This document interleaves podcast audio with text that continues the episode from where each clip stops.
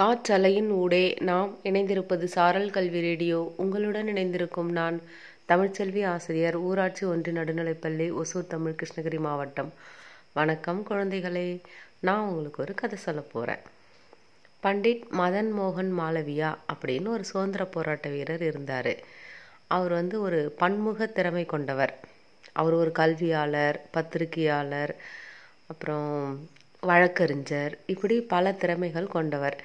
அவர் வந்து நம்மளுடைய இந்தியா வந்து பிரிட்டிஷ்காரங்க கிட்ட அடிமைப்பட்டு கிடக்கிறதுக்கு காரணம் நம்ம மக்கள்கிட்ட இந்த படிப்பறிவு இல்லாததும் ஒரு விழிப்புணர்வு இல்லாததும் தான் அப்படின்னு நினச்சாரு. அதனால் மக்கள் படிக்கணும் அப்படிங்கிறதுக்காக இந்து பனாரஸ் பல்கலைக்கழகம் அப்படின்னு ஒன்று ஆரம்பிக்கணும் அப்படின்னு சொல்லி ஆசைப்பட்டார். அதனால் அவர் பல இடத்துல நன்கொடை வசூலிச்சிட்டு இருந்தார் அப்படி அவர் ஒரு தடவை என்ன பண்ணார்னா ஹைதராபாத் நிஜாம் கிட்ட போய் நன்கொடை கேட்டார். நிஜாம் வந்து இந்து பல்கலைக்கழகம் அமைக்கிறதுக்கு என்கிட்ட வந்து நன்கொடை கேட்குறியா அப்படின்னு கோவப்பட்டு தான் காலில் இருந்த செருப்பை எடுத்து மாளவியா மேலே வீசினார். மாளவியா வந்து அதுக்காக கொஞ்சம் கூட கோவப்படலை. அவர் வீசின செருப்பை எடுத்துக்கிட்டு வெளியில் கிளம்பிட்டார்.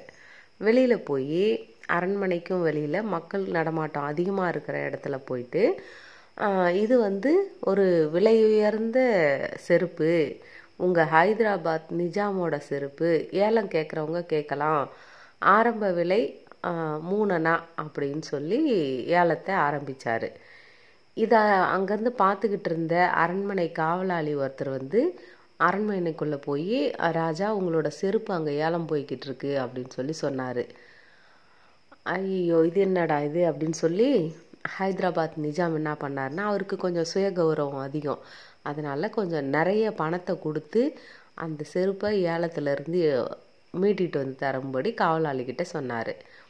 அந்த காவலாளியும் ஒரு பெரிய தொகையோடு போய் அந்த செருப்பை வந்து ஏலத்துலேருந்து எடுத்துகிட்டு வந்து நிஜாம்கிட்ட கொடுத்துட்டாரு.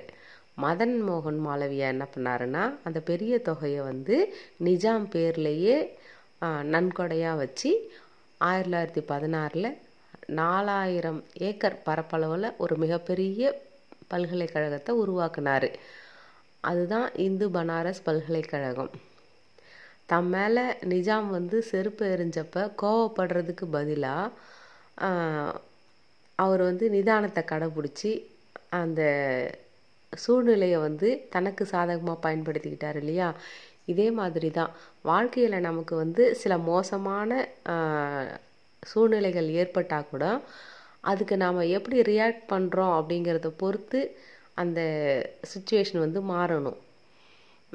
நம்மளுடைய அந்த நாம் நம்மளுடைய சூழ்நிலைகளின் போது நாம் எடுக்கிற அந்த முடிவுகள் தான் நம்ம வாழ்க்கையவே வந்து திசை திருப்பும் அப்படின்னு சொல்லி கதை கேட்டுக்கொண்டிருக்கிற குழந்தைகளுக்கு வாழ்த்துக்களுடன் ஓசூரிலிருந்து தமிழ்ச்செல்வி.